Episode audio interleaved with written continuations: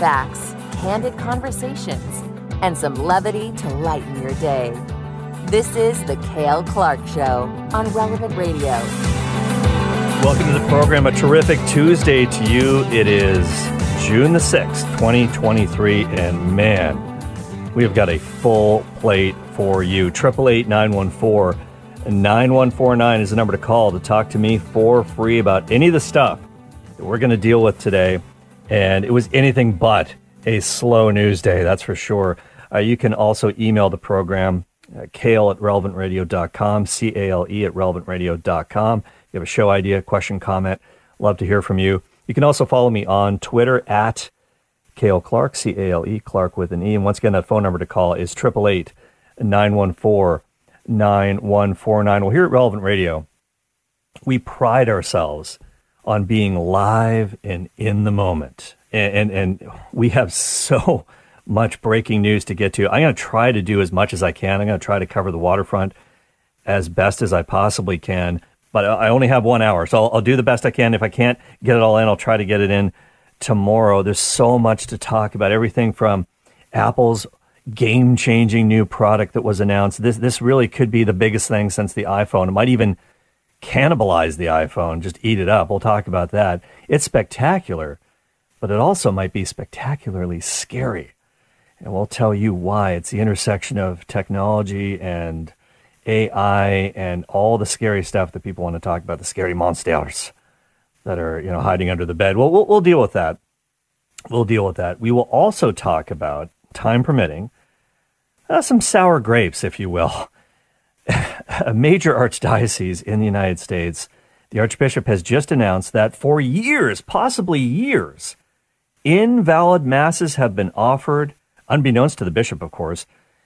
And uh, the, the, this this this addition of sour grapes is because of the wine, if we can even call it wine, that was used in the mass, rendering the masses invalid all the intentions for which these masses were offered. Forget about it. And this is a, this is a disaster. So we'll, we'll talk about that, time permitting. But I have to lead with this, and virtually every news organization in North America is leading with this. This is uh, what they call in the newspaper business above the fold headlines. This is the big deal, and this is in fact the number one story uh, in the New York Times today, many other outlets. It's about the merger between the PGA and the Saudi backed LIV Golf Tour. Now, this is way bigger than sports, people. This is far, far bigger than sports. It's an ethical minefield. And I actually couldn't believe that this happened. My day started. I'll tell you how my day started. My day started with a text from the shadow producer of the show, aka my wife Trish. Actually, my, my day didn't start with that. My, my day actually started with a gin and tonic, but that, that's another story. No, I'm kidding. But uh, Trish did text me this morning saying, Hey, have you heard the news? There's a merger between the PGA, the Professional Golfers Association of America, and, and the PGA Tour and LIV Golf. Uh, backed by the Saudis. And I, I said, yeah, right. Now, I, I figured there'd be a merger at some point, like years down the road. But today, I said, it's got it's got to be some sort of a, a satire piece. No way. So I said, yeah, go ahead and text it to me, Trish. And, and it was a legit story. And then about two seconds after that, Patrick Alog, producer at large here at Relevant Radio, who's here with me in studio right now. Hi, Patrick. Patrick texted hey, me and, and basically said, I'm done with the PGA Tour. Correct. Did you did you not text me that? Yes. Yes, did. I did. Yes, yeah, I did. And and so and you, you have had enough between everything that's going on with the Dodgers fiasco and, and now this. Uh, you, I think you're done. I think you're, you're you're ready to pack it in with the PGA Tour at least, um, I'm going to still watch the majors. Those are not PGA Tour run. Uh, I know there's a lot of technicalities regarding that, but I, I drew the line in the sand in terms of watching PGA Tour events such as the Players Championship and and all, basically the regular events, not the majors. Those are not okay. PGA Tour run. All right.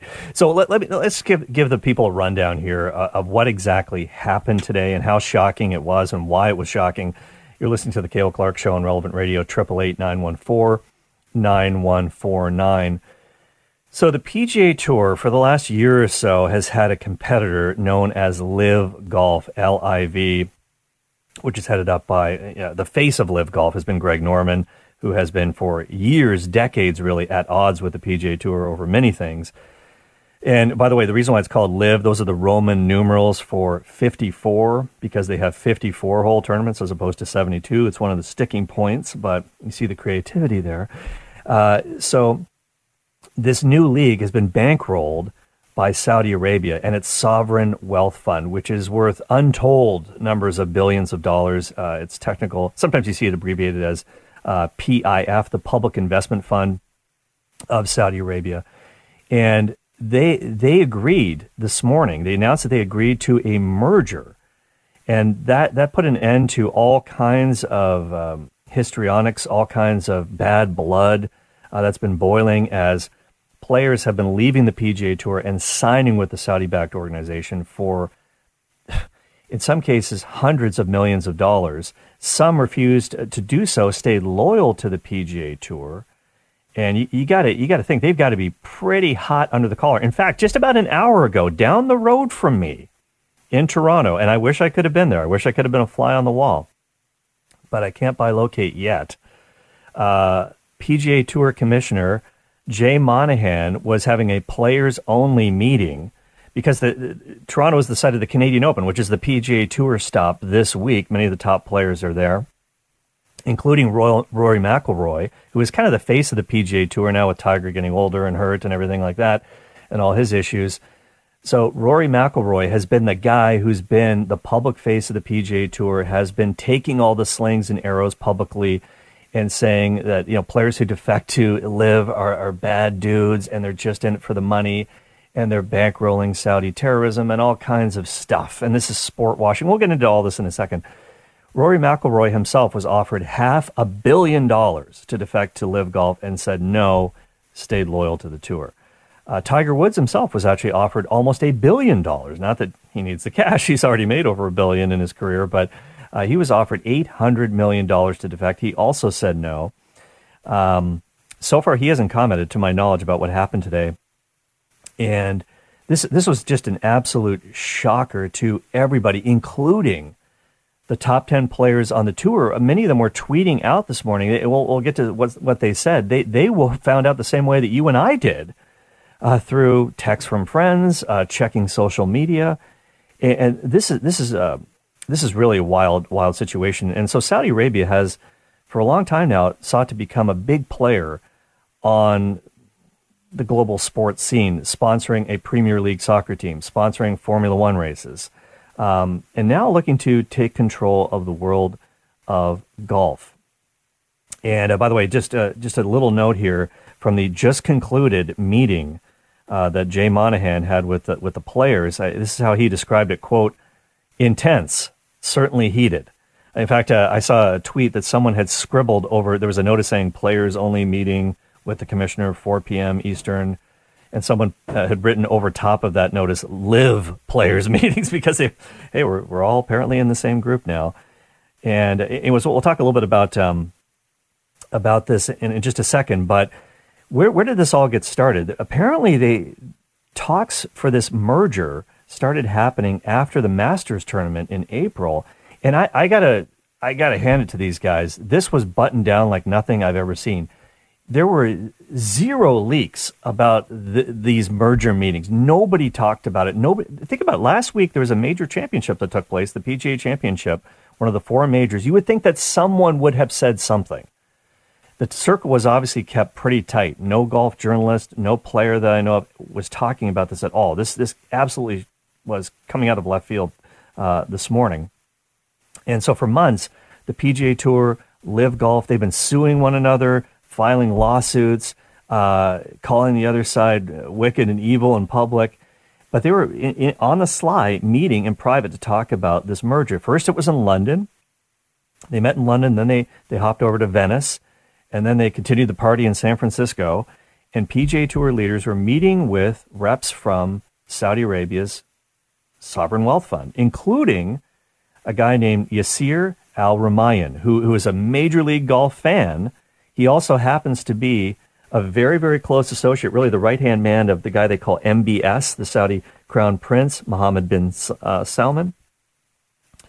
And he's also the guy who's in charge of uh, the sovereign wealth fund of Saudi Arabia. And so he he's been wanting to get involved in, in professional golf for for a really really long time.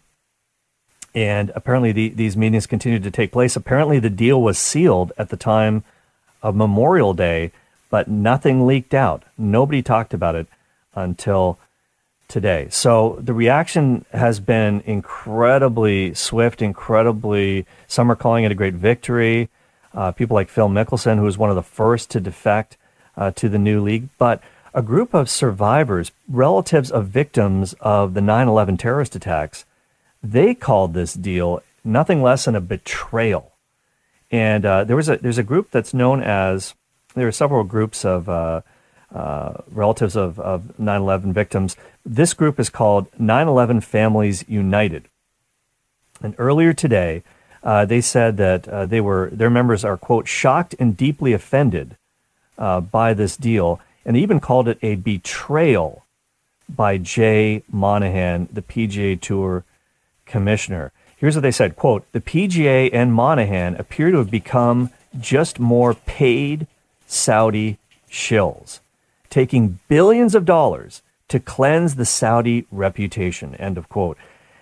This is this is interesting because now what, what, what what's for those of you that may not know the background here, a lot of critics of Saudi Arabia they, they're looking at the investments that uh, the country is making in sports around the world, and they call it sport washing.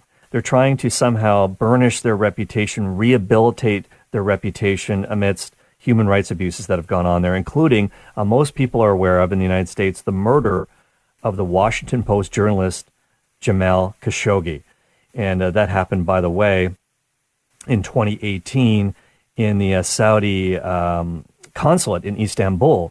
Uh, back in 2018, uh, Mr. Khashoggi, who was very, very critical of MBS and the regime, was in the Saudi Arabia uh, consulate. He was trying to get some paperwork that he needed for his wedding. Uh, he was attacked by Saudi agents, strangled, and then dismembered uh, with a bone saw. You probably know all the grisly details of that. Uh, but that is something that has been very much in the news over the past few years. And one of the things that these 9 11 families are obviously uh, pretty concerned about now with the PGA Tour cooperating with uh, the Saudis on this. And so we'll talk about some of the, the ethical issues here uh, going on. But th- this is an incredible reversal by Jay Monahan because about a year ago, about a year ago to the day at at the Canadian Open, uh, and this is it's amazing what hap- what uh, what has changed in a year because this is what Jay Monahan had to say about uh, the Saudi backed LIV Tour and anybody who wanted to participate in it as he was being interviewed by Jim Nantz of CBS at the Canadian Open. Here's the clip. Survivors of the 2001 terrorist attacks, um, 9 11 Families United sent a letter to the representatives of Phil, Dustin, Bryson, Reed, and others, quote, expressing their outrage towards the golfers for participating in the new league and accusing them of sports washing and betraying the United States. End quote. That's gotten a lot of steam over the last 24 hours. That story first reported again in the New York Post. How much did you talk to your players about the possible ramifications if they sign on with the new league? Well, I talked to players. I've talked at a player meeting, and I've and I've talked to a number of players uh, individually uh, for a long period of time. And I think you'd have to be living under a rock to not know that there are significant implications. And as it relates to the families of 9 11, uh, I have two families that are close to me that lost loved ones. And so my heart goes out to them. And I would ask, you know, any player that has left or any player that would ever consider leaving, have you ever had to apologize for being a member of the PGA Tour? Yeah, uh, what what an interesting quote from Jay Monahan. Have you ever had to apologize for being a member of the PGA Tour? Well, it seems like maybe he might have to now because he was basically calling anybody who took the LIV money, you know, complicit in in, in this sort of stuff in in the events of 9/11. He stopped just short of saying that. Uh, I don't know if you agree with that or not, but uh, he has now made a deal. So I'd love to hear your take on this. Triple eight nine one four. 9149. Well, what, what did people have to say about this as they were waking up to this news, as they were finding out about this? Um, here, here's what, uh, and feel free to jump in on any of these, uh, Patrick, as you're with me. Patrick Alon Yeah. sitting in with me on this one.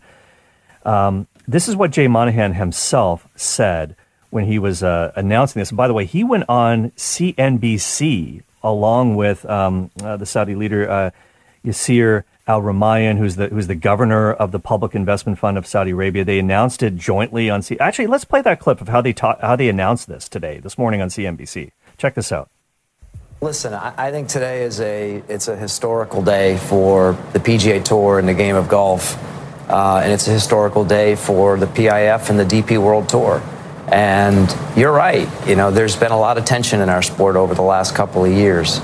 But what we're talking about today is coming together to unify the game of golf and to do so under one umbrella. And David, the way that we're doing that is we're creating a for-profit LLC uh, that the PIF is going to invest in alongside the DP World Tour. Uh, and together, we're going to move forward uh, and we're going to take efforts to, to grow and expand this great game and to take it to new heights. And so, what's happened today, and to your earlier question, is we've recognized that together we can have a far greater impact on this game than we can working apart. And I give Yasser great credit for coming to the t- coming to the table, coming to the discussions with an open heart and an open mind. We did the same, and the game of golf is better for what we've done here today. Okay, so that was Jay Monahan and Patrick. There's no question that he's going to try to spin this as a win for the players, right? For the game of golf, I guess they're going to definitely make more money, and I guess they're all together again now. But it just feels, especially after the comments from last year when he started bringing up 9/11, it sounds very. Uh, I, the only word I can describe it is, I guess, hypocritical or slash, or even a little icky.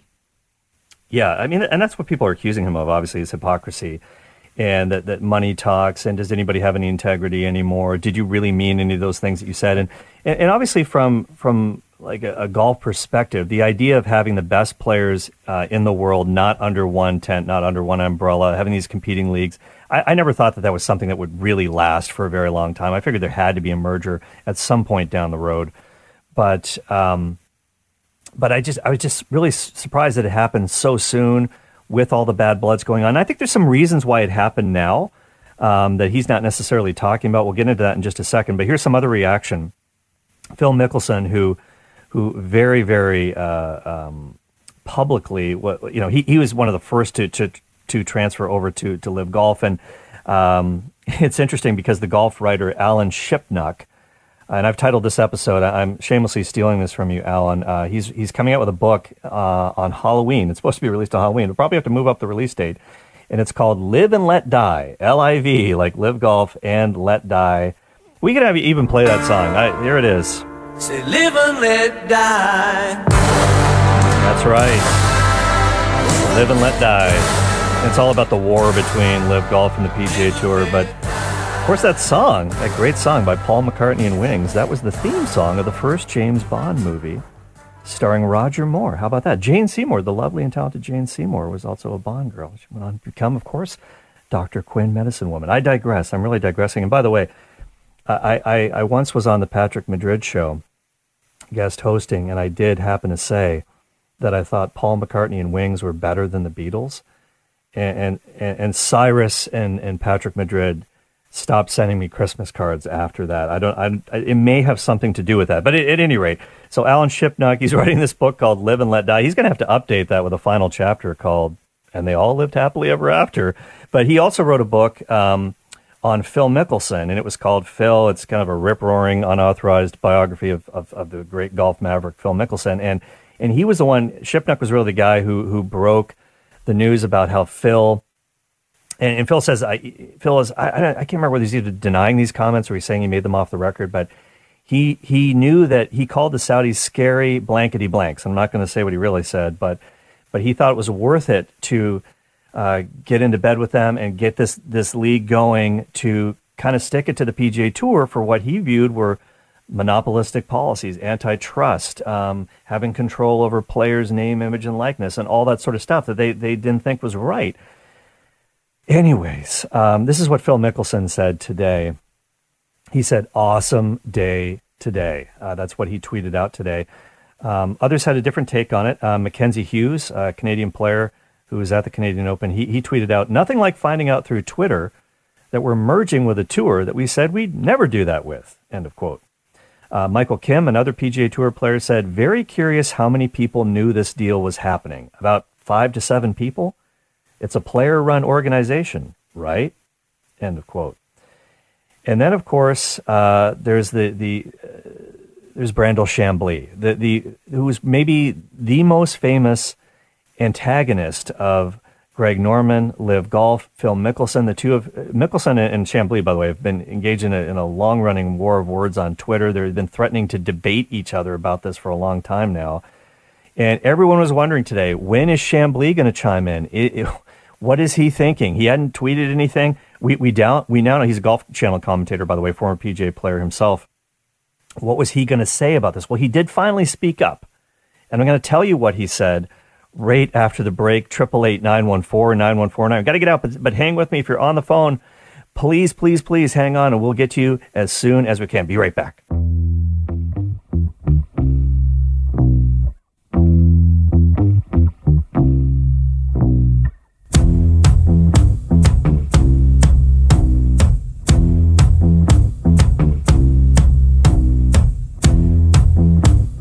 Back to the Cale Clark Show. Triple eight nine one four nine one four nine is the number to call. We're talking about the merger, which is the number one news story in America today between the PGA Tour and the Saudi-backed LIV Golf Tour.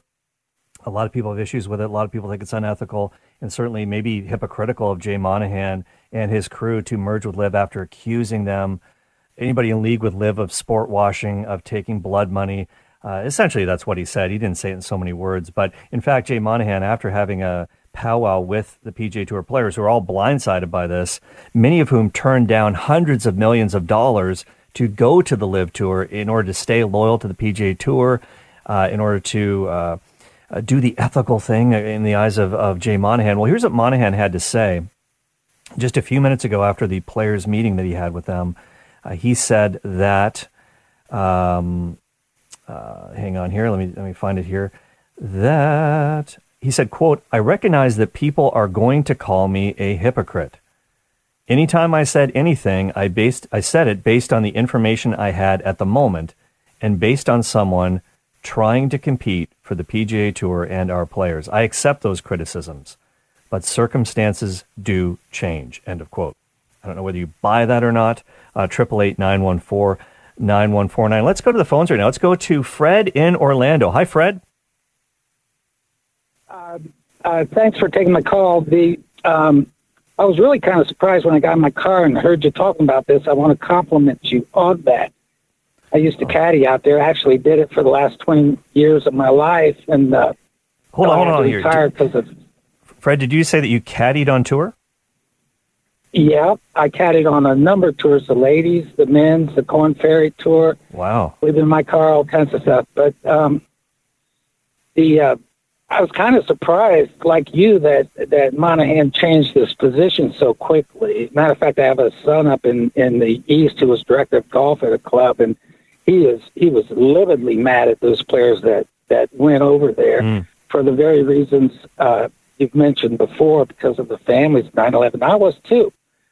Um, but I did have sort of thoughts, you know, as a caddy, you know, I mm-hmm. began to think, well, what would I do if my player was going over there? And I'd mm. probably go with him, you know, and, uh, but, uh, I have trouble watching LIV golf because it looks to me like it's a, just a way to party and gamble on the game. And, you know, you know, you got these teams and stuff and, you know, it's kind of like Greg Norman did this to kind of because he was mad at the PGA and it was right. before the President's Cup, you know, and all this stuff. But um, I don't, I don't, you know, I was surprised when you actually I was ready to call you and say Monahan was dead set against that, and then I you mentioned that he had a change of heart and has, has signed an agreement. And I guess the one thing I will say it gives a chance for more caddies to make a living. You know, I spent a lot of time in my car, not wanting to beg to beg for more money from relatives back in mm. back home yeah. in, in Ohio. So you know, it, it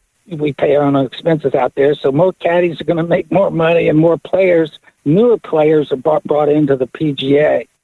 I think with Koepka winning the last the last PGA, that kind of kind of was the the broke the door open for this to take place. So I, I think hmm. grace will prevail. You know, mm-hmm. I, I Yep. mean, I, if Hitler came to me and, and repented and said I've done wrong, say, well, we're going to lock you up and going to ha- put you in front of the courts. But it's nice that you came back and repented. But and you try and offer mercy to him the best you could. But he's still they're responsible for their actions. And I don't know the details of, of what the Saudis hmm. did, but I, I lean Yeah. toward the families, and I know they're hurt and they're pain. Yeah, And uh, it's, it's it's it's not a good. I I didn't like it from begin with, but you know these players they don't want to work so hard anymore. They've struggled. You, each one's a different case, Mm-hmm. and it's it's hard to turn down that money. You know, yeah, every Fred, and one of them has a story. Yeah, that's true. And, and Brooks Koepka has been very open about that. You mentioned, of course, uh, one of the LIV golfers, Brooks Koepka, who won the PGA Tour, uh, PGA Championship rather last week, one of the majors, and he came second in the Masters, almost won that.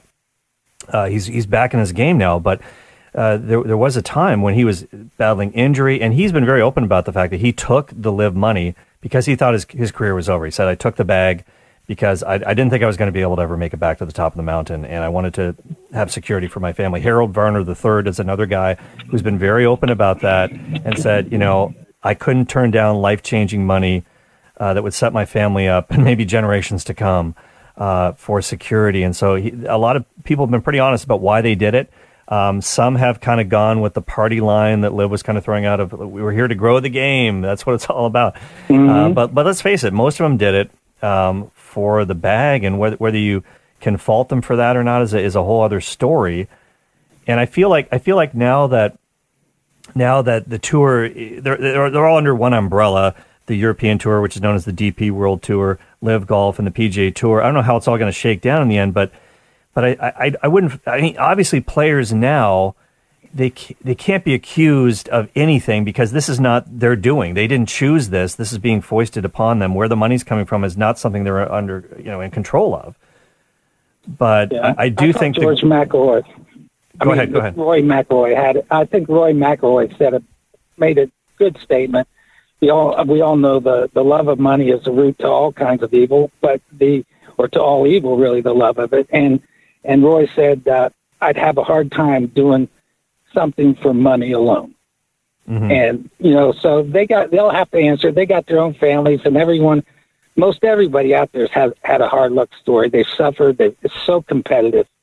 I mean, you know, you, you, and you just have a good week, and you you make a breakthrough, and then you know you, something else happens. You hurt your wrist, or something goes on, and and you've already given up any chance at any other kind of career eh, eh, and and they're like all too old to start over again. Most of them, and most of them, are, a lot of them. I worked for one guy. He he had ADD. We he forgot his medications once in uh, uh, Wow. Corn Ferry Tour, West Virginia. We ended up winning the event because he forgot his his meds. I think he was so it, it, his concentration got so heated. We had like a five shot lead at one time, and so it was it was pretty cool. that is But that is uh, you know, he he did need the medication, so I promise you.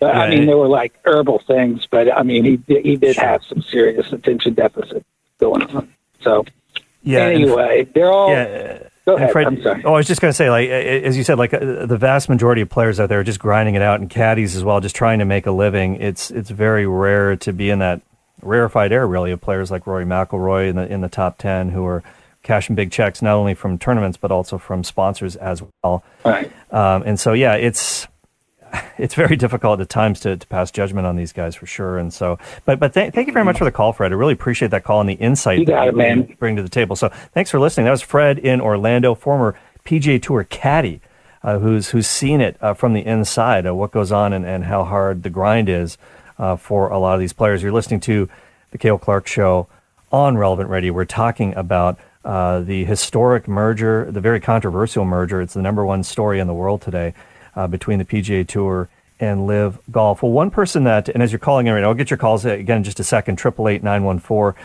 9149. The one guy that everybody was dying to hear from today was Golf Channel analyst Brandel Chamblee, who has been the most critical guy of, of the Saudi investment in what he calls sport washing uh, and and the, the the LIV golf experiment. And he did finally speak up on the Golf Channel this afternoon. He looked pretty haggard. He looked like he'd had a pretty sleepless night. Here's what Brandel Chamblee had to say about this today. Joining us now, our colleague Brandel Chamblee, who's been very outspoken in this story. Brandel, your reaction to this news and this merger today? Well, like everyone else, when I first heard about it, I was completely shocked. I can't imagine that uh, too many people outside of maybe the two or three or four or five people that were in the room that brought this merger to fruition would have known anything about it. Uh, after the shock sort of ebbed away, I was hugely disappointed. I think this is one of the saddest days in the history of professional golf. Uh, I do believe that the governing bodies, the entities, the professional entities have sacrificed their principles for profit. And then, of course, I tried to imagine what circumstances would have led to such a capitulation. Uh, I think there are three things likely that would have led to something like this, as Jody was just talking about previous. Uh, intractable legal issues going on indefinitely into the future, uh, no doubt with legal vulnerability on both sides of this issue and the only people that stood to profit from that were the lawyers that were involved. And then, of course, the I think entanglement of the various business uh, entities and sponsors that the PGA Tour has that have Saudi money, PIF money in them. And I think it became increasingly difficult for the PGA Tour to disentangle themselves from that scrutiny and from that criticism.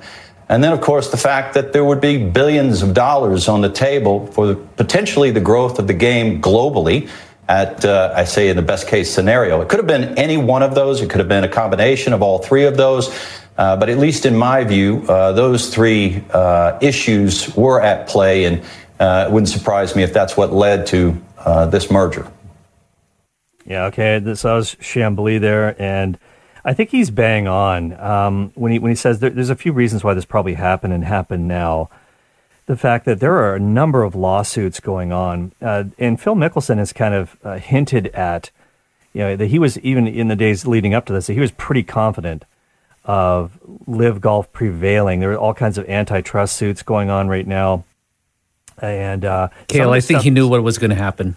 I think yeah, he knew what was going to happen. I, th- I think he was he's probably he had been interviewed by Justice uh, Department officials, and I think he was pretty confident in the case against the PGA Tour, which isn't necessarily over just because they they've made this deal. They're still being being investigated for monopolistic practices in the industry in the golf industry, but as Chamblee also said, let's face it, a lot of PGA Tour events are sponsored by companies that also have links to the Saudi Public Investment Fund, that somehow there's Saudi money entwined with that. And so it, it, they just couldn't extract themselves from this without looking like total hypocrites in some ways. So they, and again, just the competitive aspect of it too. Eventually, it's not a viable solution to to have a situation where the top players in the world are not together. They're not competing against one another, except for in the major championships four times a year viewership would be down. Um, it's hard enough to get players to play in, in all the events. I, anyways, there, there's a lot of factors going on here, but uh, at the end of the day, the, the merger has happened for, for better or for worse. Let's go now to Susie in La Crosse, Wisconsin. Hi, Susie. Hey, Cale. I was uh, listening yesterday, and I think I had heard that OPEC was going to be, you know, pumping um, a million less gallons of oil a day very soon, and gas prices are going up. And so coming home from work mm. today, I hear you talking about this, and I'm like, well, how nice, because now the American public can um, basically pay for this merger. Hmm. That's that's that's really interesting, and and uh, I've always, you know, this is interesting because as a Canadian, there, there's there's always been such a um, backlash against the Canadian oil sands as a source of, of of petrol and, and oil for, for North America. And if you don't take North American oil, you're going to have to get it from somewhere else, at least for the foreseeable future. Getting into the transition to sustainable energy, all that sort of stuff, that, that's, that's, that's down the road. I've never quite understood that because you get yourself in these situations, but I'm not a geopolitical expert, that's for sure. And I, I thank you for that, for that call, Susie.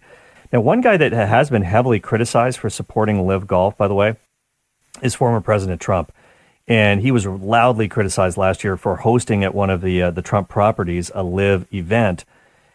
this is interesting. Now he's he's saying this is this is we sort of we told you so. Eric Trump said in an interview, "This merger is a wonderful thing for the game of golf." I truly believe that.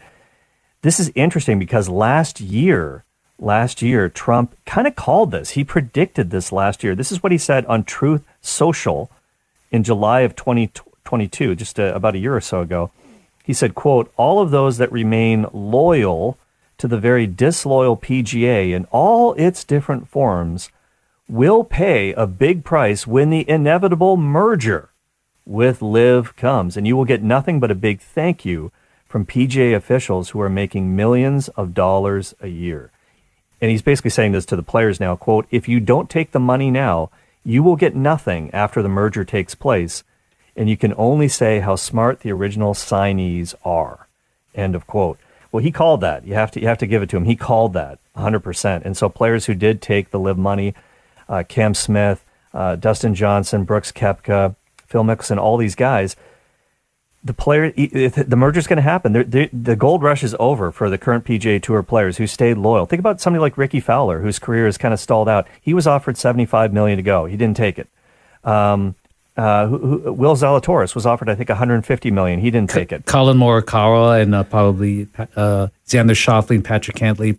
A lot of the top players were yeah. offered. A lot. Yeah a, a lot of money, mm-hmm. and now and now they're they're saying like what like what was the point of saying no? I mean, again, you might be able to make the argument that you're working directly, if you will, for the Saudis, kind of if you take the LIV money.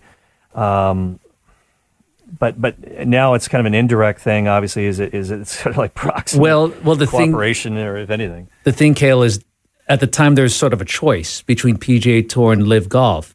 Now, if you want to play in the best tour in the world, there's only one. There's only one choice. That's, there's yeah. only one. Yeah. And can you imagine if you're like a budding golfer and maybe you have qualms about working with with LIV and, and the Public Investment Fund from Saudi Arabia? If you want to be a top golfer, where else are you going to go unless you're just going to be like a career amateur and just make your money elsewhere? Yeah, that's about I'm it. A, I'm not a moral theologian, but mm-hmm. I would say that th- there is no they're not they're not implicit implicitly cooperating in, in any kind of evil by being on tour now. I mean, you might be able to say, like I said earlier, when you went to LIV, you might be able to make that argument that you know where's the money coming from? You know where it's coming from. You're complicit in this somehow. I don't think you can say that anymore, but that doesn't change the fact that these guys were laughing all the way to the bank, and they get to come back to the PGA Tour. They get to have their cake and eat it too. Does it seem fair? No, it it, it doesn't at some level, but it, it's an it's an intriguing situation to, to say the least, and um, I'm sure we'll be talking about it in days to come. But here's something else we have to talk about, Patrick. On the other side of the break, we have to talk about the announcement yesterday, the huge announcement from Apple. And this is something that at first I was like, eh, this isn't a big deal. But I think it's a way bigger deal than we could possibly imagine. And more on that and the moral implications of that after the break. 888 914 9149. It's Cale Clark Show on Relevant Radio.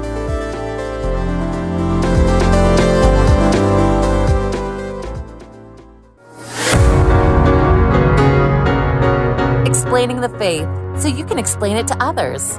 It's the Cale Clark Show on Relevant Radio and the Relevant Radio app.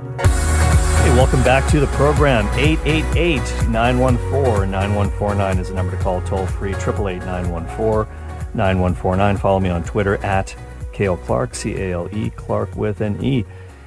Lots to talk about today. Another thing I wanted to get to, another big news item that's that's in the news cycle is the big announcement made out of Cupertino, California. And of course, there's St. Joseph of Cupertino, the Flying Father, but that's not what I'm talking about. You, you might see a, a vision of the Flying Father going across your, your field of vision as you're wearing the Vision Pro. This is the new headset from Apple.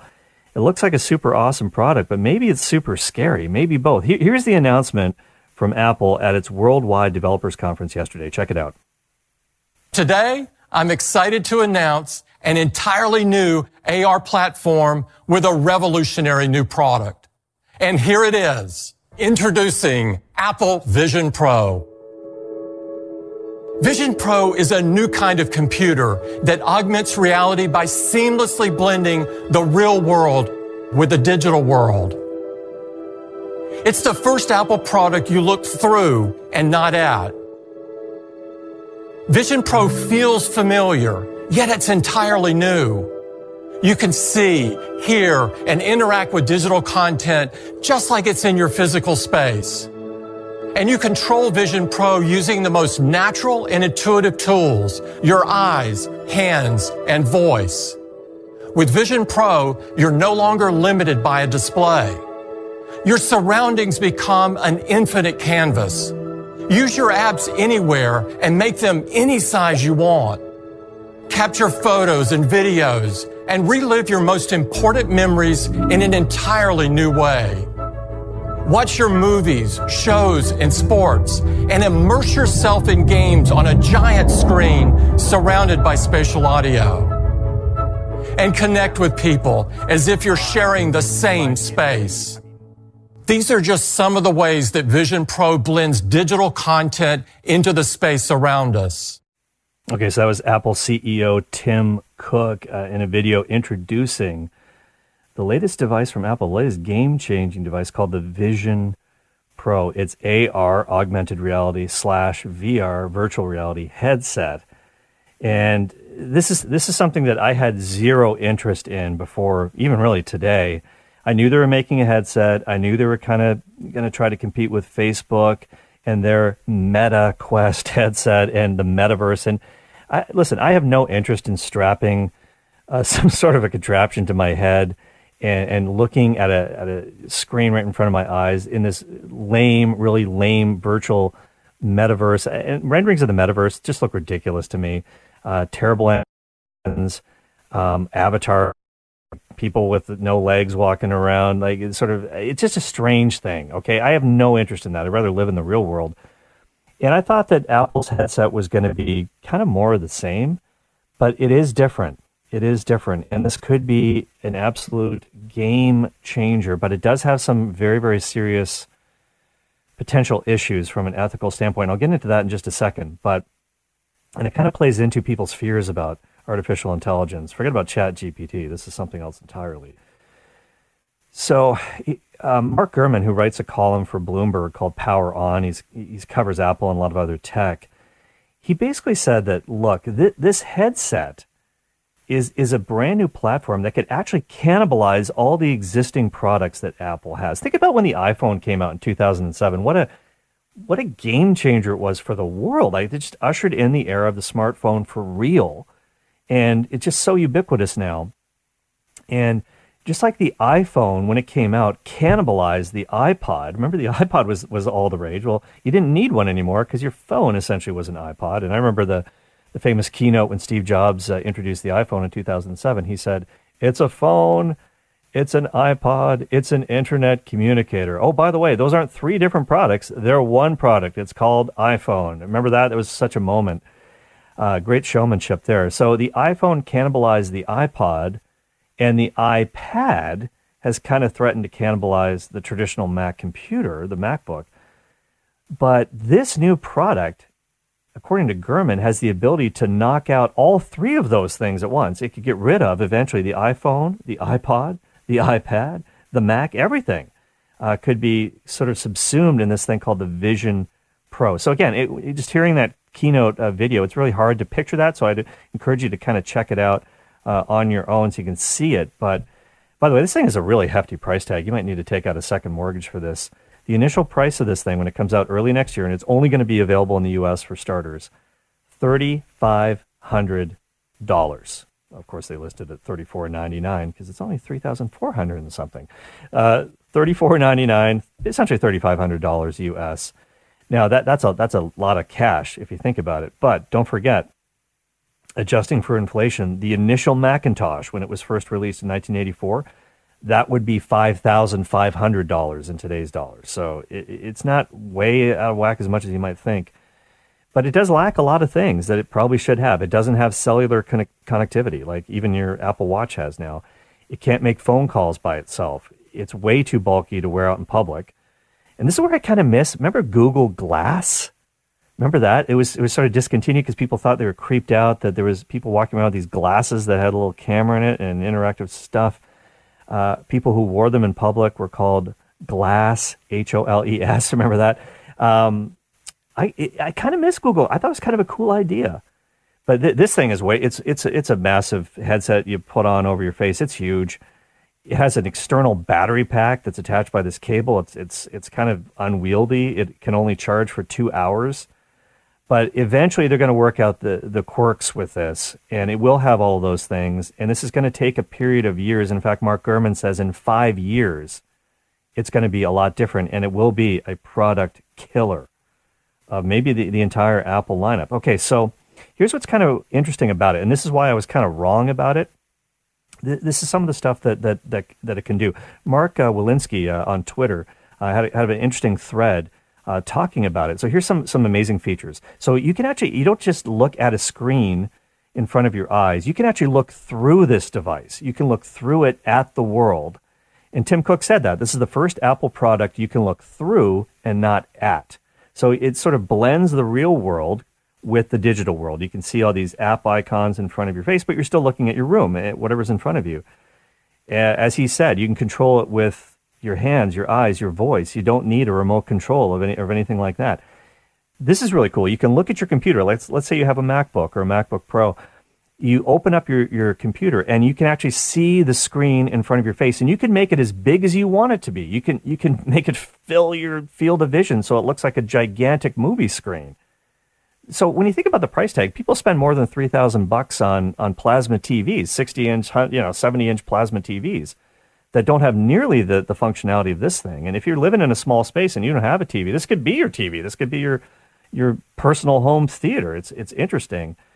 And then they've got a 3D camera built into this thing where you can take pictures and videos. And when you play it back to yourself, it's like you're in the scene. Imagine a, a child's birthday party, you're blowing out the candles. Every time you replay that, you're going to feel like you're in the room. So it's pretty wild but it also has kind of a scary side too. There, there's a developer who worked on the project and he's now left Apple. This is what he tweeted yesterday. This guy's name is Sterling Crispin, who said, he's a young dude. He said, I spent 10% of my life working on this for Apple, the Vision Pro. Well, it turns out 10% of his life was only three years. So he's a young dude, uh, three and a half years or so, and he worked at Apple as a neurotechnology prototyping researcher. All right. So he's worked on this project and now he's kind of freelancing. He had to sign all these non disclosure agreements with Apple, but this is what he could say. This is what he could say about it. He said this in a tweet quote, The work that I did supported the development of Vision Pro, the mindfulness experiences, products, more ambitious moonshot research with neurotechnology, like predicting that you'll click on something before you do. It's basically mind reading. He says, I was there for three and a half years. I left at the end of 2021, and now I'm seeing how everything I worked on is kind of coming together in this product. And a couple of the interesting things he says that, that this thing can do. Apple's sort of developing tech. He says there's AI models that can predict if you're feeling curious, if your mind is wandering, if you're scared, if you're paying attention, if you're thinking about something from the past or some other cognitive state. Well, how on, the, how on earth can they know this? Well, they can do it through measuring your eye tracking, the way your eyes are moving, electrical activity in your brain, your heartbeats, your heart rhythms, your muscle activity, the blood density in your brain, blood pressure, the way your skin is conducting, all kinds of things. And they're able to kind of harness this stuff in their tech right now. So this is absolutely wild. They're creating biofeedback by monitoring people's physical behaviors, eye behaviors, and, and more and trying to create an anticipatory response. So it's kind of like he calls it a crude brain computer interface via the eyes. This is, is wild. I, I don't know. Are, are you okay with this? This is, um, it's pretty spectacular tech. Maybe some of the most spectacular tech that's ever been seen on the face of the earth. Um, so I, I think I, I was wrong about this. It's a lot more interesting than I thought it was going to be. But for those who are worried about AI and what it's capable of doing, man, this is this is your your ticket to have a lot of interesting conversations with your friends and family because uh, it, it's wild uh, to say the least. So the the brain machine interface, my goodness, uh, we're living in cyborg land it seems. But anyways, that that's just another big news item that uh, came down the pike yesterday. Wanted to talk about it with you today. Lots of implications for the future. We're certainly living in pretty exciting times, aren't we? Unprecedented times, and we need to figure out how to integrate eternal truths with the rapidly changing world around us all the time. It's what we try to do on the Cale Clark Show. It's the intersection of faith, culture, and so much more. And I was so happy to spend this hour with you. Like I like I said, there's so many other things I wanted to get to, but we're gonna have to leave it till tomorrow. But thanks for joining me today. This hour podcast will be available just a few minutes after the show on relevantradio.com, the Relevant Radio app. I want to invite you also to check out the Faith Explained program. We're going through a series on the Holy Spirit. How do you know when the Holy Spirit's speaking to you? How do you know it's not just your own crazy thoughts? Maybe it's the enemy. I don't know. Well, we're going to talk about that. We talked about it today. We'll talk about it tomorrow. Check it out in podcast form. Jim Shaper produced. Patrick Aiello took your phone calls. Joined me earlier today on the show. It was a lot of fun. Take it away, Michaela. Thank you for listening to my daddy.